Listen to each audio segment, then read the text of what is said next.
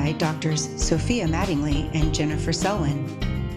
Cap City Chalk Talk is a podcast by and for educators, past, present, and future, and anyone interested in the state of K 12 public education in the Sacramento area and beyond.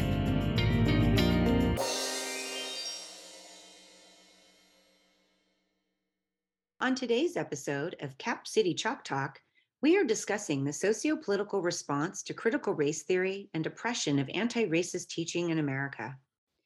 While critical race theory has been used as a framework in educational research and classrooms since the 1970s, many Americans, including some educators, may not have heard of it until the fall of 2020.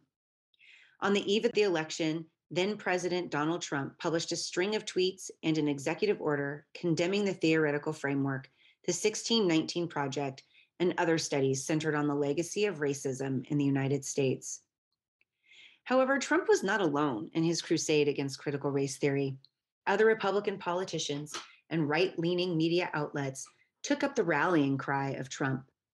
Fox News personality Tucker Carlson tweeted on August 20th of last year My goal is simple to persuade the President of the United States to issue an executive order abolishing critical race theory in the federal government. Fox News further pushed the term and their agenda into the forefront of conservative America with 1,300 mentions of the term critical race theory in the four months leading to the start of the current school year.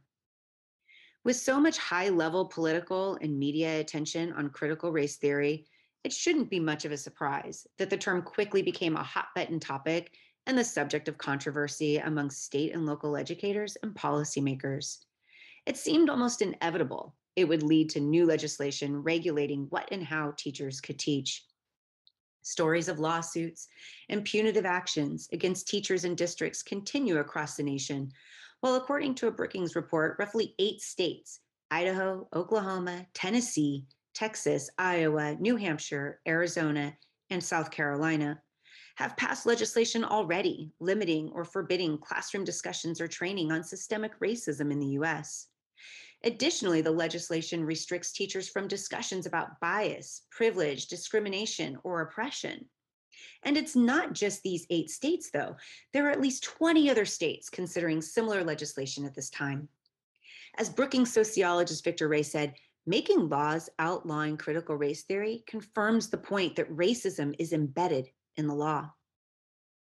So that begs the questions what rights do teachers have? What kind of legal standings do these laws and policies really have in the face of the Constitution? Ostensibly, teachers would be provided protection by the First Amendment's freedom of speech. However, this isn't necessarily the case for K 12 teachers. As government employees, things get a little more complicated on this front. And that actually has a lot to do with a 2006 Supreme Court decision.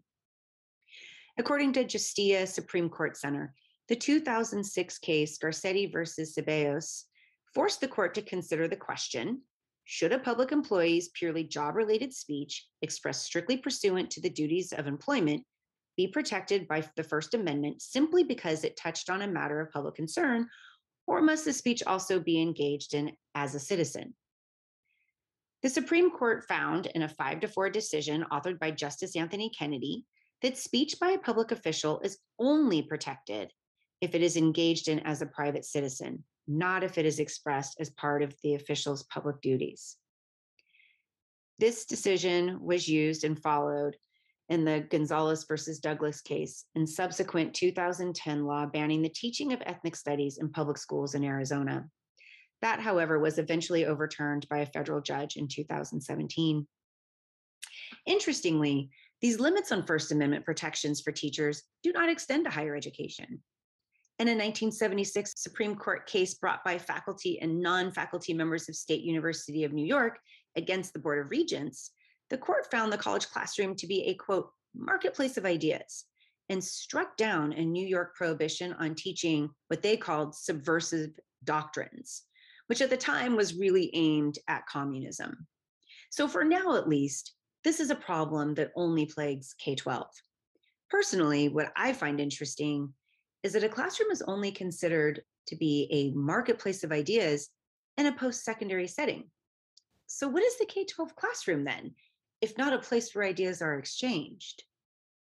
Some may wonder if the First Amendment of the Constitution is unlikely to protect teachers, then what about the 14th Amendment? In particular, the section protecting due process, which states no state shall make or enforce any law which shall abridge the privileges or immunities of citizens of the United States, nor shall any state deprive any person of life, liberty, or property without due process of law, nor deny to any person within its jurisdiction the equal protection of the laws. This due process amendment is more likely to protect teachers from punitive action stemming from vague or catch all anti critical race theory legislation, since it requires specificity in the infraction that may not be present in the language of the state or local law, especially considering none of the states with current legislation limiting what or how teachers can teach contain the actual term critical race theory. So, while this might work for some appeals, there's another aspect of the 14th Amendment that may be more useful for others. As stated by Tiana Headley at Bloomberg Law, the anti critical race theory laws could be subject to, quote, racial animus challenge, which asserts a racially discriminatory intent in how a law or policy is enacted or enforced.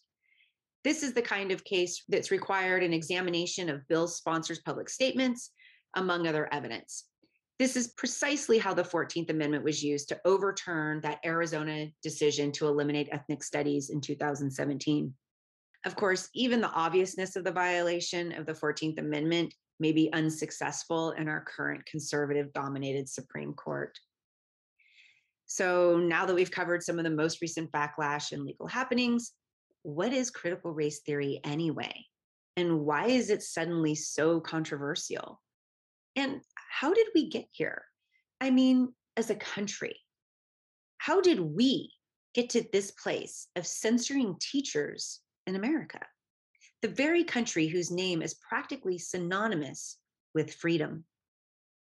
And finally, how do we as educators navigate the current socio political climate and continue to do our jobs critically and with integrity?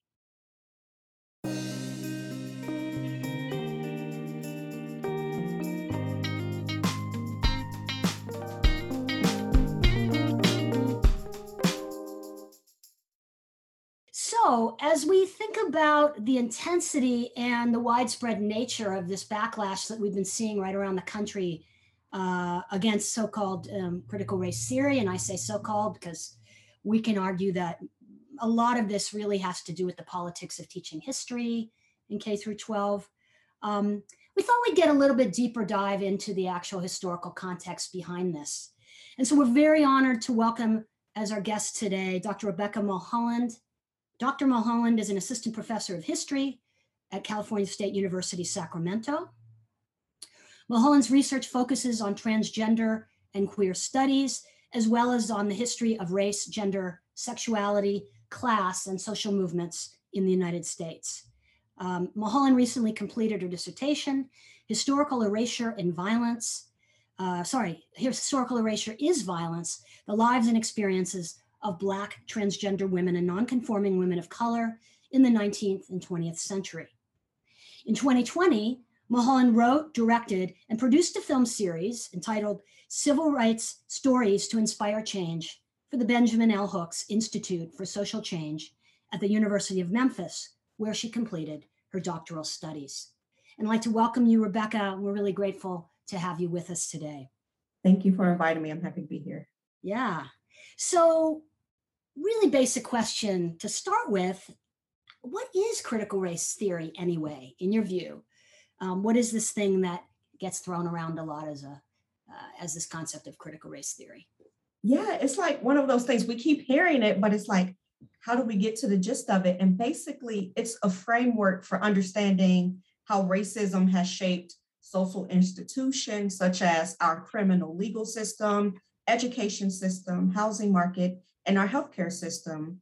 It can help Americans to understand how oppressive policies and practices have shaped public education.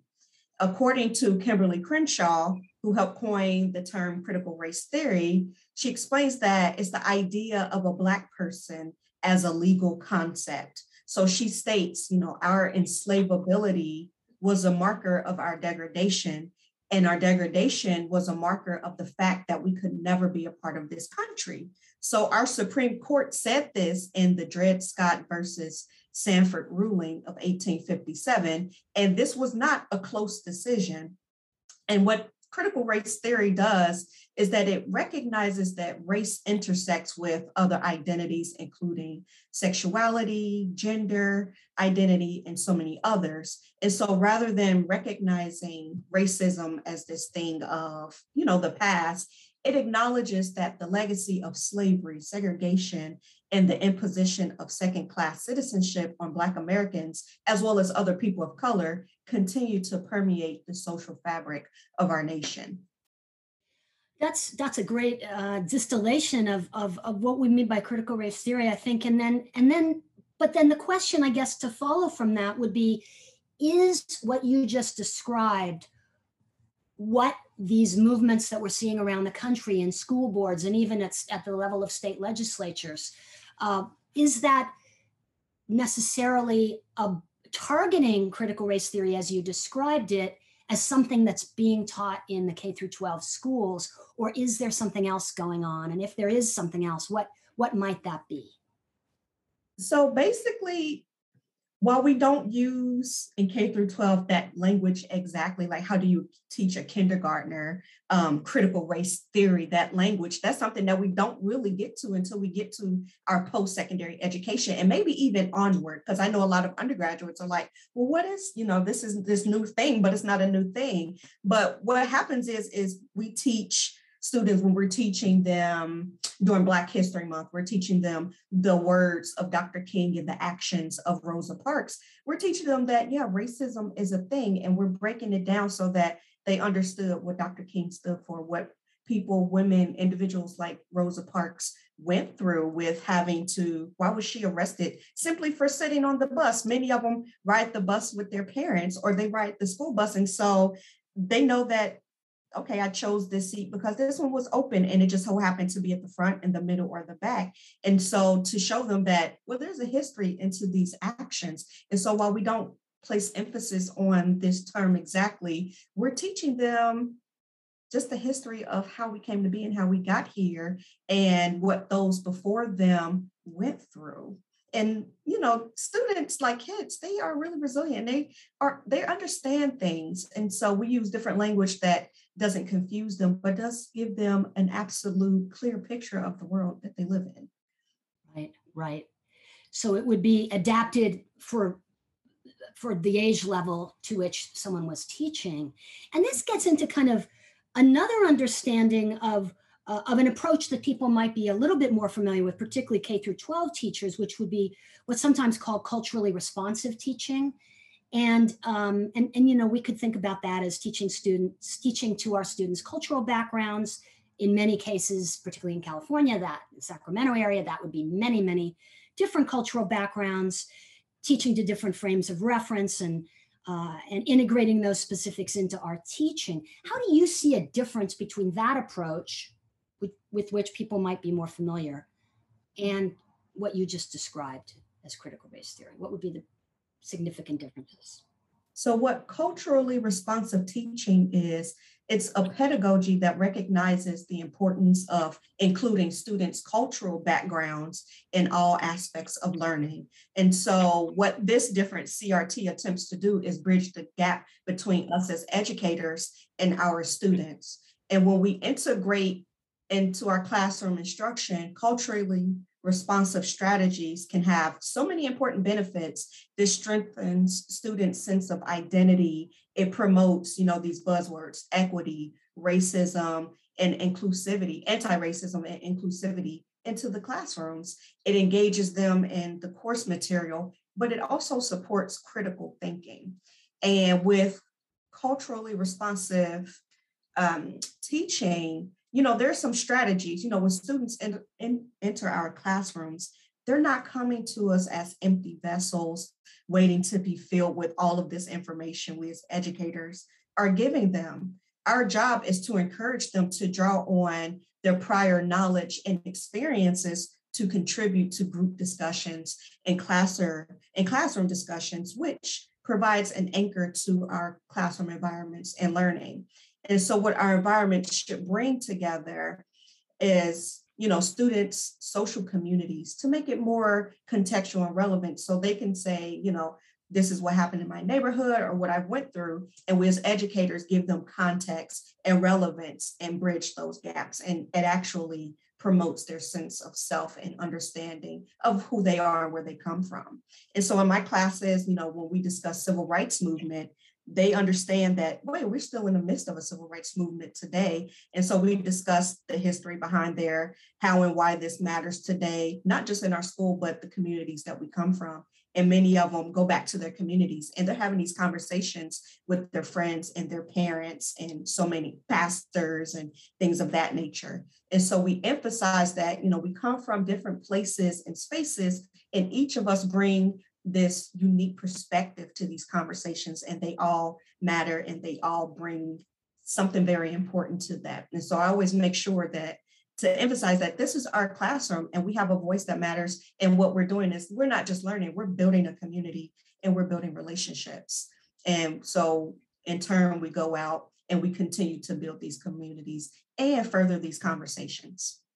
That's that's great. That sounds so it sounds like from what you're saying it, it, it sounds like there could be a kind of complementary relationship between what we what you were just describing as culturally responsive teaching as you practice it in your classroom and other educators do and providing critical race theory or something like it perhaps depending on the age of the students whatever is appropriate for them. And i guess that leads me to you know well okay all of this sounds pretty good to me. And as an educator i certainly hope that I've uh, that I've tried to teach within the spirit of, of both culturally responsive teaching and also critical race theory in the sense of understanding institutional frameworks that uh, that that that have you know legitimized race, racism, uh, discrimination, oppression uh, historically, and what that's looked like at different times and places.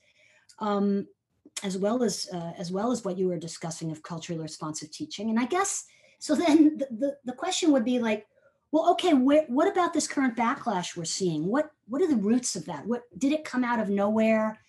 Um, you know, it seems like it's very recent, but are there roots to it that we can point to to help us understand this this moment we're in now? Yeah, so many educators are comparing this current backlash to what we call massive resistance which was an effort by white segregationists in California uh, in Virginia to obstruct school desegregation for years following the Brown decision. And so on May 17, 1954, when the Supreme Court ruled in the Brown v. the Brown versus Board of Education um, decision that racial segregation in public schools was unconstitutional as it violated our 14th Amendment. And this sparked so many different reactions from victory to rage. And so that's where the massive resistance came in. And although this ruling gave Black children the right to attend schools that had long prohibited them, it also resulted in some white families enrolling their children in private schools, moving to the suburbs, we call this white flight, or redrawing school district boundaries to resist this integration. And even now, more than half a century after the Brown decision, efforts are still underway by some wealthy and majority white communities to create their own school district. And there exists a $23 billion gap between majority white and majority Black school districts, out of which spills so many, you know, inequalities in and of itself.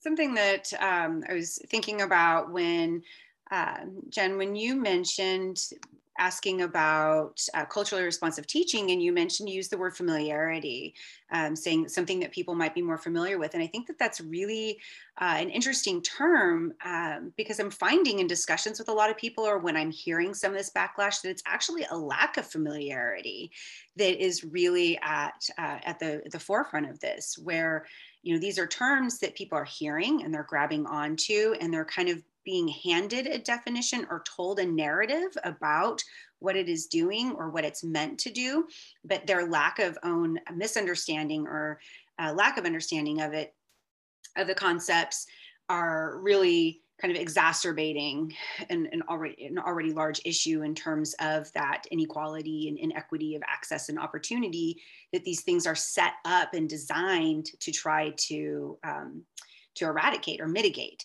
and um, in thinking about i'm wondering and, and rebecca i'm curious to know what you think about um, how much of this backlash do we think could be contributed to this last year during the pandemic of having students at home where parents are much more present in students' everyday schools. And so they are much more cognizant of the conversations that are happening. And so they might be more aware of uh, methodologies, pedagogies that we might be using in terms of um, talking more authentically and um, honestly about historical events and um, more correct representation of these systems that are in place that might be contrary to their own educational experiences or personal perspectives of, of history and the history of America.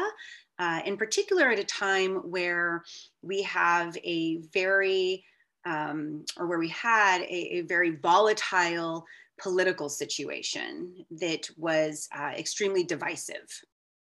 Yeah, like students being at home during COVID. So the thing about getting information is you're going to attach to what's close to you and your understanding is only going to go as far as where you're learning it from. And so while some students might be in a place in which these conversations are rooted in understanding, okay, what exactly is critical race theory, some students are going to be at home in which they're just latching on to this is something that is hated and that's as far as the understanding is going to go. And so they might not have educators to play as intermediaries to be like okay well let's back up a bit. You know what we we start with this well what is it? And they might not get those foundational questions to really start to understand okay you can not be for it, but you should understand why you don't like it or why you don't support it. And that's where a lot of lacking, you know, it's coming in. And with critical race theory, it kind of posed this divisive white versus black because it's not just in white households that's this misunderstanding of critical race theory. There's, you know, in black households as well. You'll have, you know, black parents who might be like, well, I've been through school and I have all these degrees I don't feel like I've been hindered or oppressed in our education system. And that's not the point of it as well. You know, that's not the point. So being at home and not having an educator to break it down, someone who has an understanding of it and saying, okay, here's the information, you have all of this, come to your own conclusions based on all of the sides that you were given.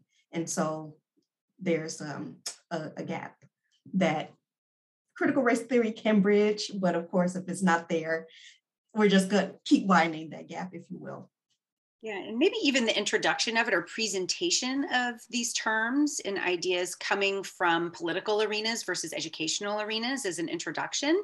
Thinking about even, eh, you know, in my own research, using critical race theory as a lens through which, you know, I've studied and and teach, like thinking about how, it's been around. This isn't something that was imagined just in the last year or two years or six months. Like we've been using this for for a long time. But you know, maybe thinking about like from that that teacher's perspective of if it would have been explained to parents like oh so here's you know here's a lens i'm using or here's um, some pedagogy i'm using with like even culturally responsive teaching like we're seeing backlash with both of these things and, uh, you know, I'm wondering how much of this might be just the term and who presented it versus the actual idea behind it. Yeah. A lot of parents might really embrace the the concept if if it wasn't presented by a particular person packaged a particular way. Yeah, and I think if educators were giving the platforms and the attention that our politicians and even celebrities are given, I think a lot of our conversations and understanding will be a lot different.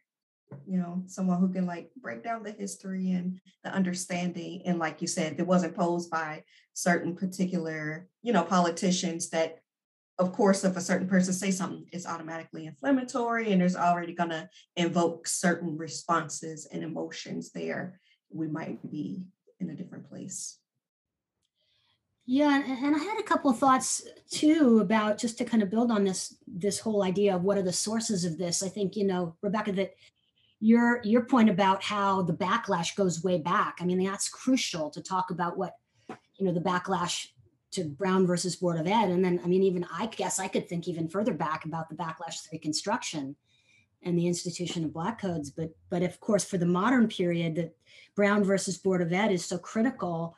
Um, some interesting research that I've read that, that I'm, I'm curious what you think about is um, there's a some, some statistical study that uh, NBC News did in an investigation where they looked at districts where some of the most contentious debates about the teaching of critical race theory or supposed teaching of it, um, you know, discussions of of structural racism in, in education have happened, uh, are are found to be communities where there's been a rapid increase in diversification racially and ethnically over a period of 10 or 20 years. And so it doesn't seem completely co- coincidental, uh, you know, this is statistical study that, that these districts, there's a lot of anxiety, let's say, among what had been in the past this white majority.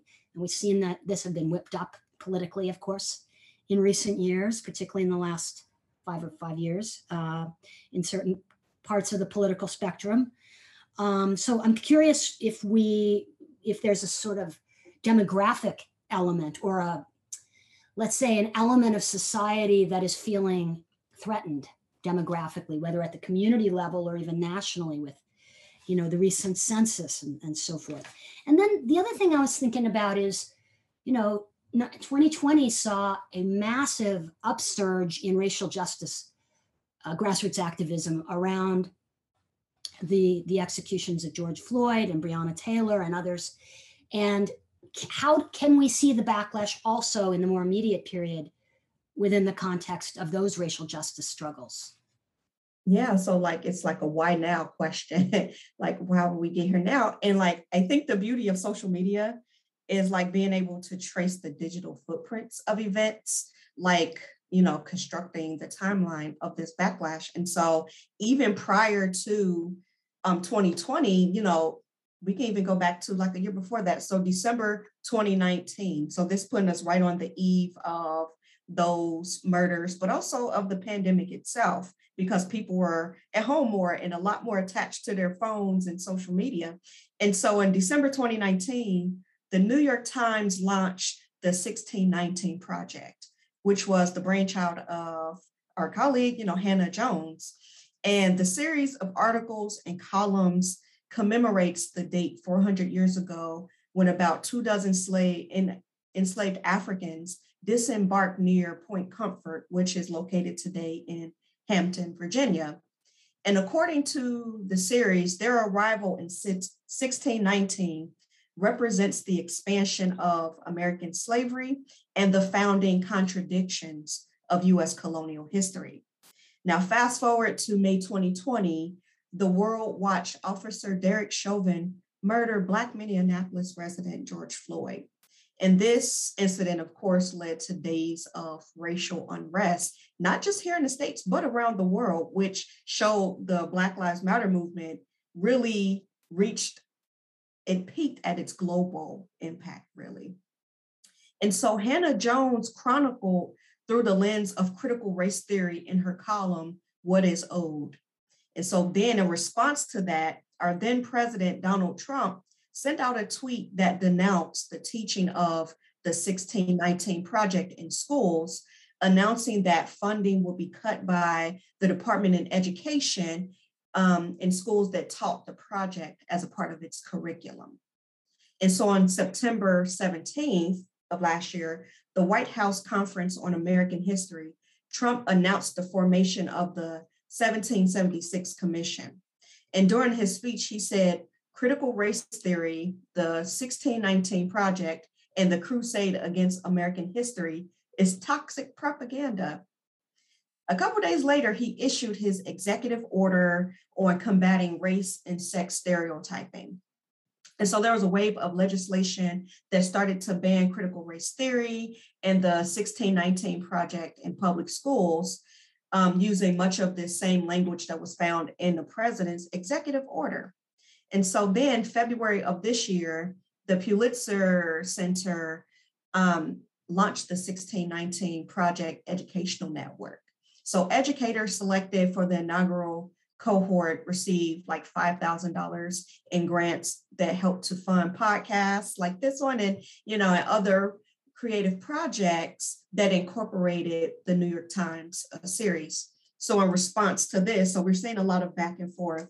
In response to this, Republican lawmakers in states like Iowa, Georgia, and Arkansas filed bills to block the use of the 1619 project and critical race theory in the classroom. So then in April, we have a new administration. The Biden administration announced the creation of the American History and Civics Education Program to promote culturally responsive teaching. So then, amid all of this, Hannah Jones, she's denied tenure at the University of North Carolina, Chapel Hill, to which she responded, and I quote, trying to really silence me at this part of a wave of these anti 1619 project, anti critical race theory, and anti history bills that are being passed. And they're being passed in the same legislators that are also passing voter suppression laws. So these things are going hand in hand. It's all about power. Mm-hmm. All an attempt to maintain power. Absolutely. Yeah, I, am so glad that you brought in 1619 and, and, and interesting how that how that the anti-CRT, anti-1619 project um, really are, you know, kind of embedded in this period of struggle and in response to that struggle and, and maybe the idea that it, as you, I think, critically mentioned, it, it not only exploded around the United States and all kinds of communities, including predominantly white communities on, you know, Alaska and North Dakota and places where you know, that had not seen these kinds of struggles before. But as you pointed out also internationally. And i think i think the point that you're making here of linking the the the attacks on uh, critical race theory 1619 you know kind of in defense of the supposed sacred cow of seeing the origins of american history as pure uh, and and the attack on voting rights i think the timing and is not coincidental that that all of that is happening. Um so no, for that. And we see that time and time again, in particular, right before elections, where you know, you know, where it is predominantly the methodology of one party over another to utilize fear and to try to create a common, you know, a common enemy to rally people against. And in this case, and because of the um, the advancement in global recognition of the work of Black Lives Matter and a you know huge societal outcry for um, you know anti-racism um, that you know it, it, it feels like and, and we see that in conjunction with voter suppression laws because the voice right? We're, we're having the the lifting of the voice the the um, advocating of self of an entire population who had been and continues to be suppressed.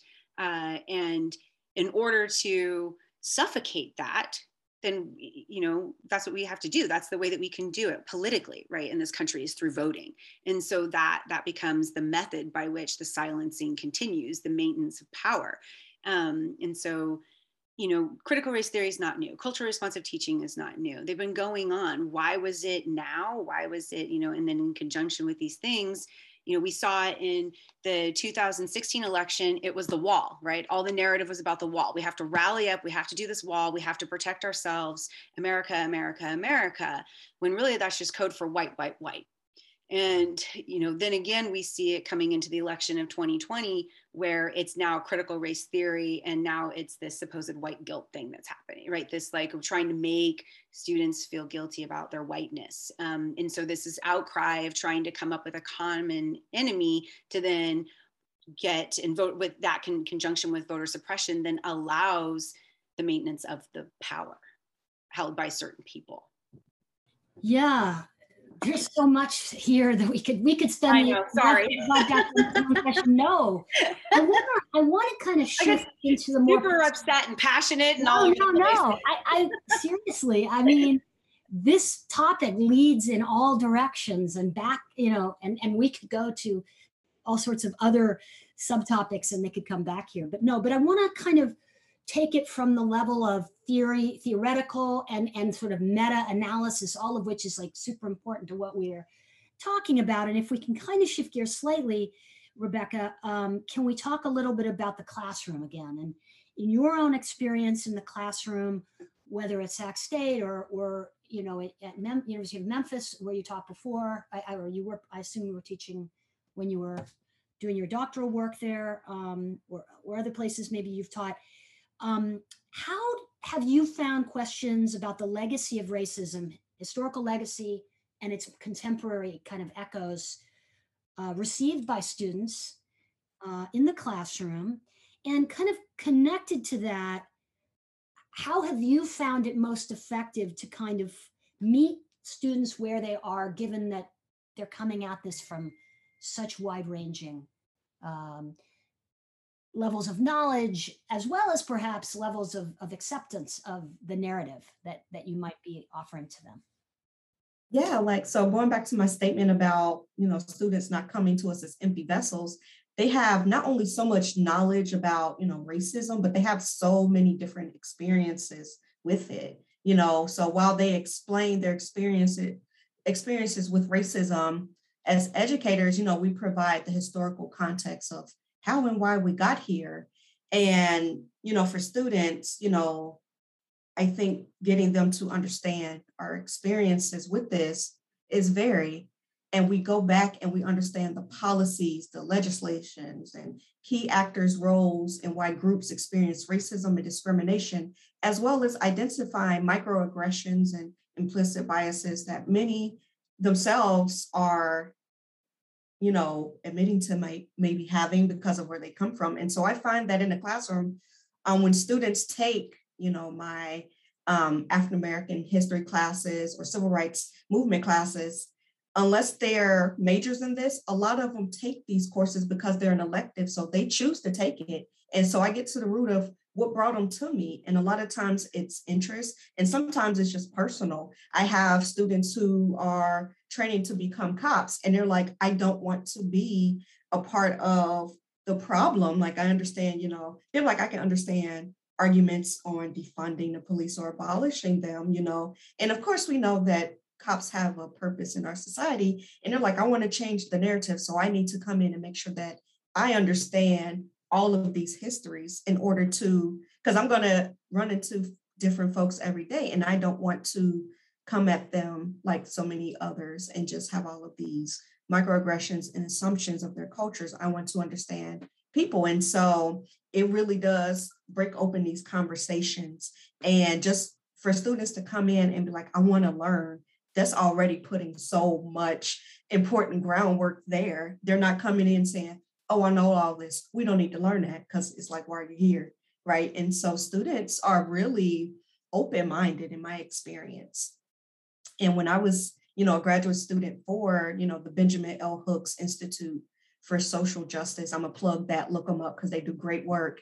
At the University of Memphis, you know, we talked about one thing is expanding not only our outreach and media presence to our larger communities, but bringing in the voices of our students. You know, when we talk about social justice today, our students are the ones that you might see in pictures on the news or across social media and may not know their names. You know, you see them on the bullhorns. They're doing the recordings of the videos and that's a whole nother bag of worms there. But they're the ones who are out here putting in the work. And so we wanted to showcase their work and their communities and their voices.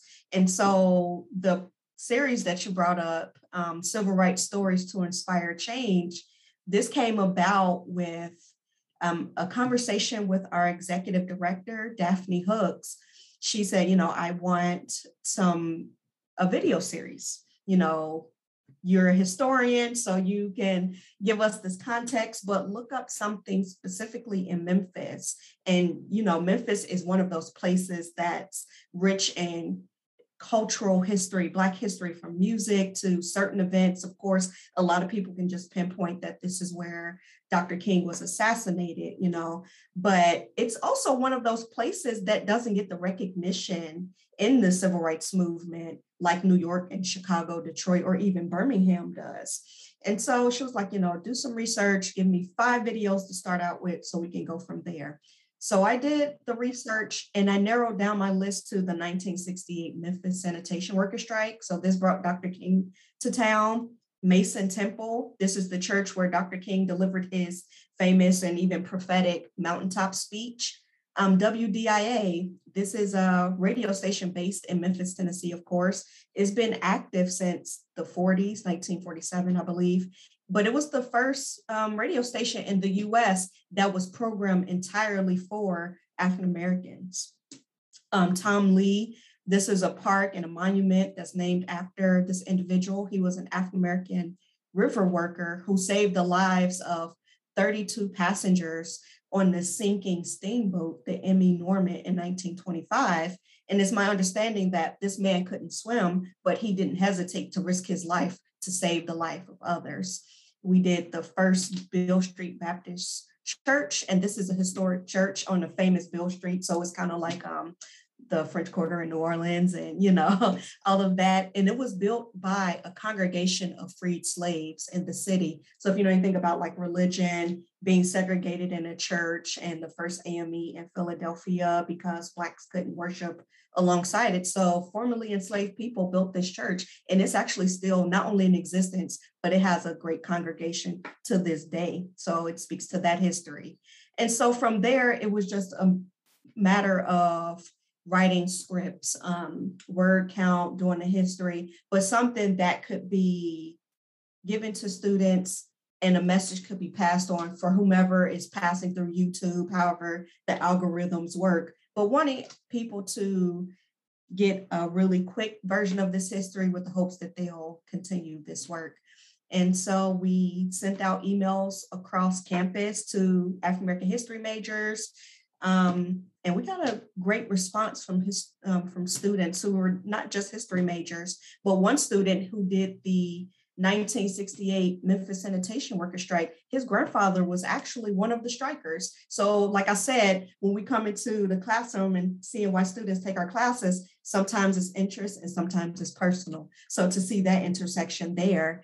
And so, we were able to get it filmed, got some music. We have a great um, media guy there, Nathan Ball, who is an alumni at Memphis.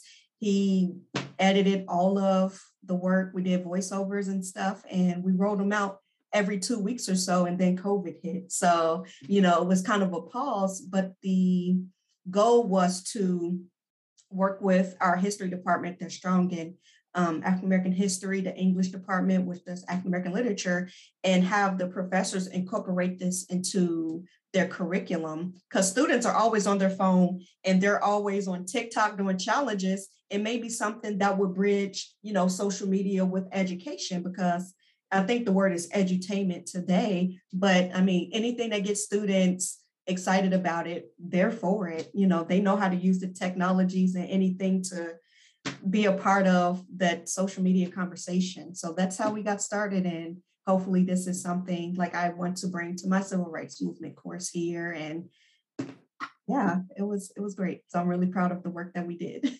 That's incredible. And that that actually was going to be my next question. Do you see this as something that you would integrate into your classes at Sac State or even mm-hmm. uh, you know think about having conversations with local educators in the high schools in the Sacramento area maybe about this you know bringing this kind of approach because as you said students definitely are very excited to have options to writing essays you know to think about mm-hmm. doing multimedia mm-hmm. um, and to kind of bring that focus also to local history uh, mm-hmm.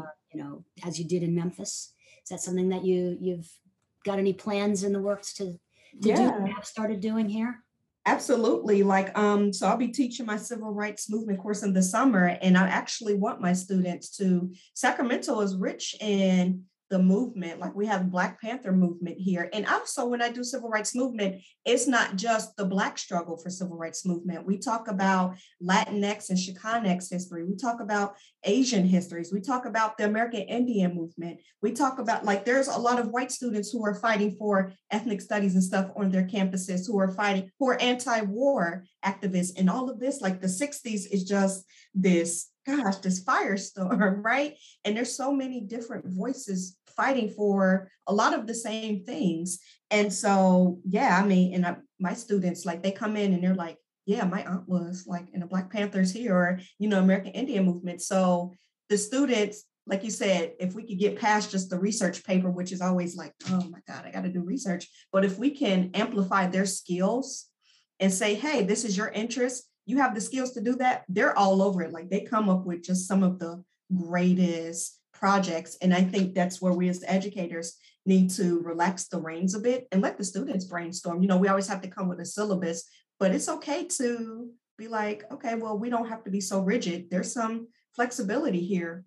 Anything that gets them involved, I think we should be okay with being like, of course, we have to rein it in because we don't have so much time, but something that gets them excited about the learning and they want to take it back to their families. Like I've had so many students, like I do um, once a month, every month throughout the semester, is I do a wellness check in and they'll drop in and they'll be like, This is my mom. I was telling her about this. And they were like, and the parents are like, This is brand new. They've never been this excited about a class. And so they show me the work and we sit down, we have these conversations. So if we can do that, like our work is, it just really just to um, validate, you know, that's a, contra- a controversial word, but it does really reinforce why we do what we do.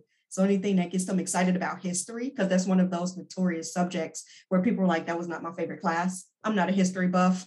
I couldn't tell you about the Civil War, nor do I care about it, you know? And so anytime we could get them excited about the classroom and them taking it back to their families, um, hey, so I'll definitely want to um, bring these video series to campus. And with Sac State being an anchor university, you know, I think this plays right into that. How do we use our classrooms and take them to our communities? I think this is one of those ways that'll um, get us there.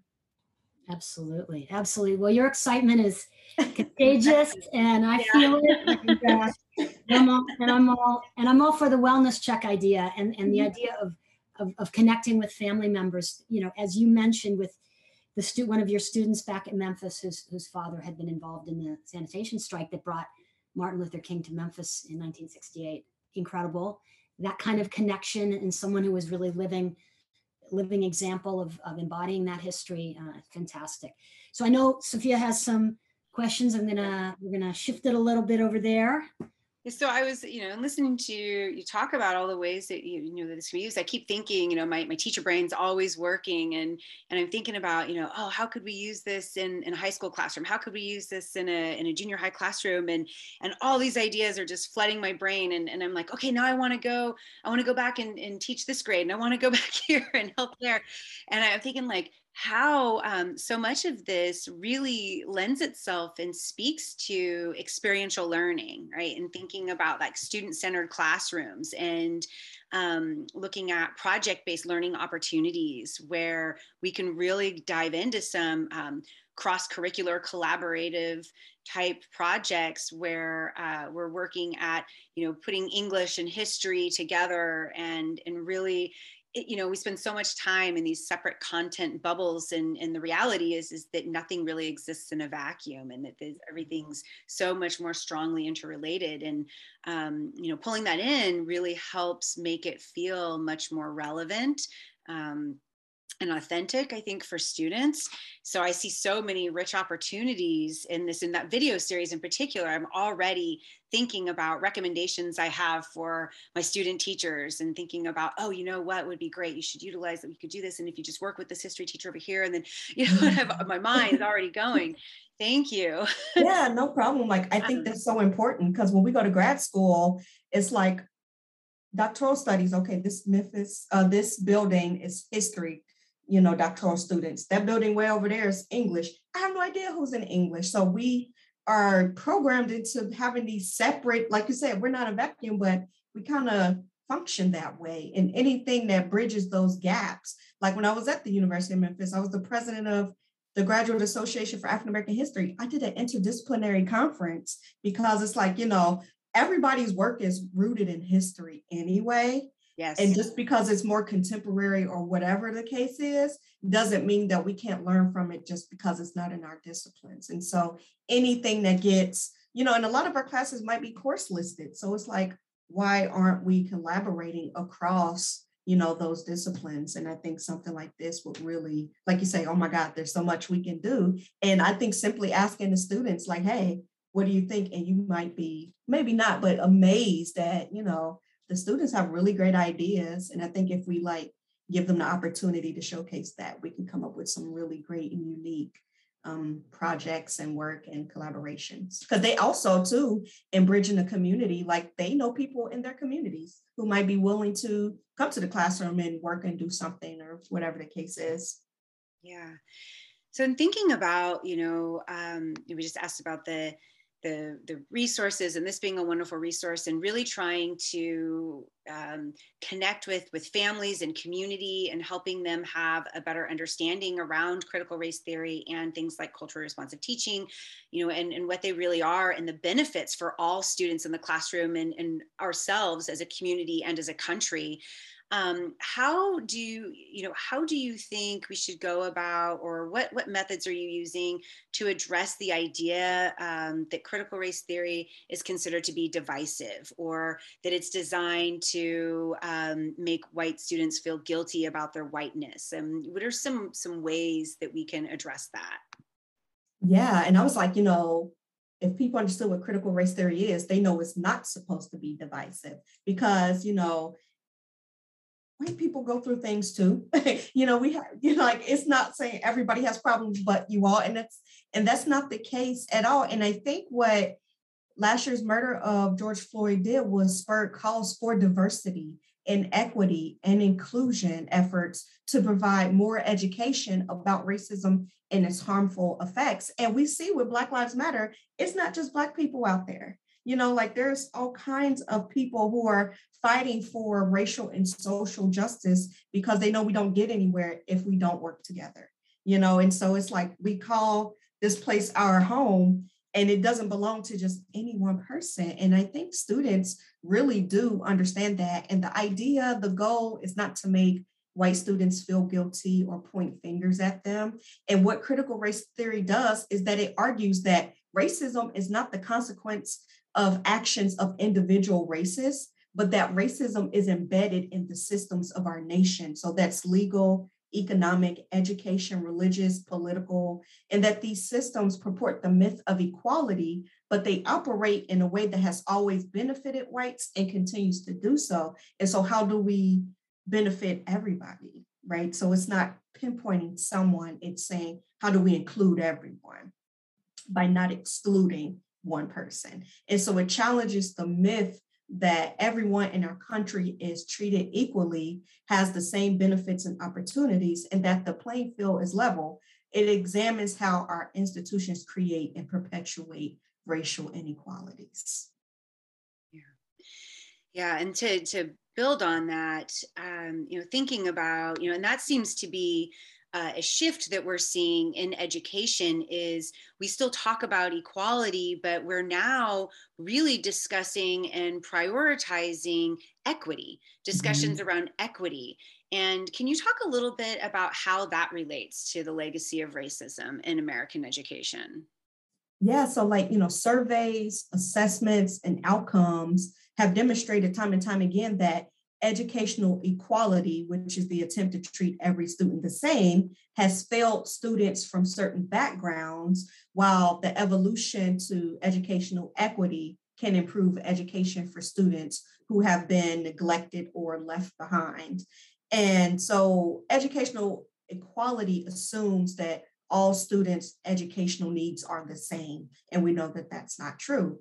And so, what educational equity does is that it ensures that the needs of individuals from disadvantaged socioeconomic backgrounds, individuals with disabilities, and other disenfranchised minorities are also provided with educational tools, resources, and the support that they need to individual students' educational needs and make sure that these are met. And so, to effectively advocate for equity in education, we have to first recognize that systemic education exists and has existed in the education system since its formation. You know, the voices of Black, Indigenous, and people of color were intentionally omitted from decision making that has shaped the way our current system functions. So even when, you know, Brown versus Board was decided in 54 and was supposed to end segregation in our schools, that decision didn't ensure that families of color could participate in the decision making processes at the school, district, state, and federal levels. So if you're saying, you know, okay, we're going to integrate, who was a part of that? And we can even go back to the Constitution. Like there's a lot of conversation surfacing now saying, well, women weren't a part of that making. And of course, we didn't have people of color there. We had all white men making the Constitution. So it's like we go back to the drawing board what looks different and how does it change and how do we ensure that there's inclusion of everyone here? And that's what critical race theory bottom line seeks to do. Thank you.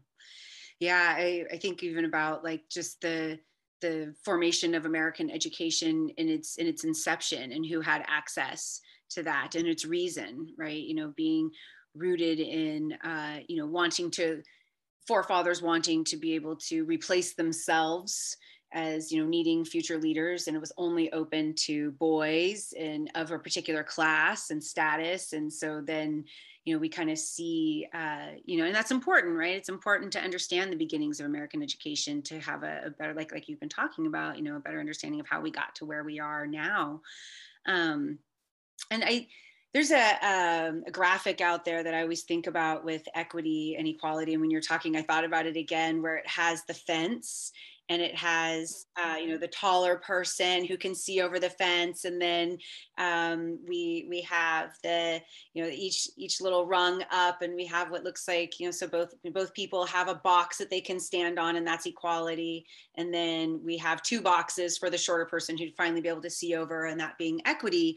And um, you know it's uh, it, it's it, i think for me as an educator too like it was really helpful to um, to really think about it in those terms of meeting students where they are. We talk about it a lot but to really think about what does that mean um, and on all levels not just everybody gets the same textbook but making sure that my student who needs braille has a braille textbook um, and that's you know an example i've used with with my students too. Uh, so these are really big topics that um, can can bring about a lot of emotion and um, you know a, a, lot of varying responses. And even when we're just talking about it as educators and amongst you know amongst ourselves but even you know with the, the community and in, in with recent events and um, the pushback on it and uh, we, you know we're just kind of curious about some ways that you know educators are um, able to um, kind of preserve and protect themselves in particular educators of color um, who you know what are some strategies maybe that can be used to mitigate trauma for themselves having these discussions um, with with community members who uh, might be less accepting or maybe even sometimes aggressive around the topics of critical race theory and, um, and that culturally responsive teaching methods. Um, and also provide safe spaces too for their students to be able to explore their own understandings of these concepts. Yeah, like first, it's important to let students and other people know that educators were human too, you know, um, and being an educator of color and being new and coming to a space, I think first and foremost, learning to protect yourself, you know, um, speaking for yourself, I think is really important. Like, I think everybody has to be an advocate for oneself, but then also constantly, I constantly remind my students that this space is all of ours. Like, I'm learning alongside you. Just because I'm the professor, I'm not the end all and be all, and I don't know everything. And you have to say, like, yeah, I'm learning as well. Like, I don't know everything about you. I don't know anything about you. What you can teach me some stuff as well, you know, and this is our community. And a big part of learning is asking questions and letting students know that it's always okay to ask questions, you know, and it's okay for us to say, well, we don't know and we don't have the answers, but we can talk to other people, we can talk to each other and talking. And I think that's one thing people do too much of is talk, but they don't listen. And that's another part of that conversation. I always tell them we have two ears and one mouth, so we can listen twice as much as we talk, you know, because there's a, and the thing about social media is everybody is talking. And you can go to a comment section and you'd be like, it go way off the rails, and you're like, nobody is reading or listening. And so that's really important. Um, but it's okay to have different perspectives, but it's equally important to make sure that we respect one another. And you know, how we protect ourselves is as historians, you know, somebody who teaches like slavery and stuff, we don't get a debriefing, you know, session. Um, the images I show and the languages that are used in historical newspapers or stuff, you know, a lot of things are triggering. And so it's okay to say, I need a moment, you know, and students are really um, compassionate. Like, gosh, I know students get all kinds of flack, but really, I think if you just come and be open with students and just say, you know what, I'm not okay today, they're okay with that. They are okay with you saying, you know what, let's take a break. Let's, you know what, this was on the agenda today, but this happened in the news or whatever. And some of them are like, I'm just not in the space of, let's talk about that. Like, what do we, what do we need to do to be okay in this space and make it from one moment to the next? And I think once you humanize yourself to students. They're like looking at you as a human who just so happens to be teaching this course as opposed to to someone who's teaching this course and then you go to another something that's teaching that course and especially in this virtual world um, my undergraduate class is asynchronous so they're listening to my lectures and that's why i do a wellness check-in so that they'll see that there's a person there there's a real person and you know i have my days where i'm not okay and my dog will put her head in the camera and and they kind of look at you differently. They're like, oh, well, you're just like me, you know? it's like, so I think once we just say we're humans at the very basic level, no matter our intersecting identities and where we come from, that we're just humans and we're just all trying to figure whatever this is out. I think students kind of shift and just kind of be like, yeah, okay, so where do we go from here? And they're open to these conversations about critical race theory and culturally responsive teaching and racism and sexism and you know identities and they're good with that you know so i found that to be really effective and you know teaching things that's not in their high school textbooks like i feel like as a history educator i'm teaching them things that they probably should have learned so many years ago and so now they're like, oh, I've never learned about disability history. And one of my areas is that I do transgender histories and I talk about that. And they're like, I didn't know the only time I really hear about this is when a Black transgender woman is killed. Or in Hollywood, it might be celebrated to the point where they're kind of exploited for being that trans person. So then they're kind of just put out there to be like, oh, look, we're inclusive when they're really not. you know, so students like yeah like we all humanize ourselves and i think that's a way to provide a safe space and they dig it and we have a good time. But we learn a lot too.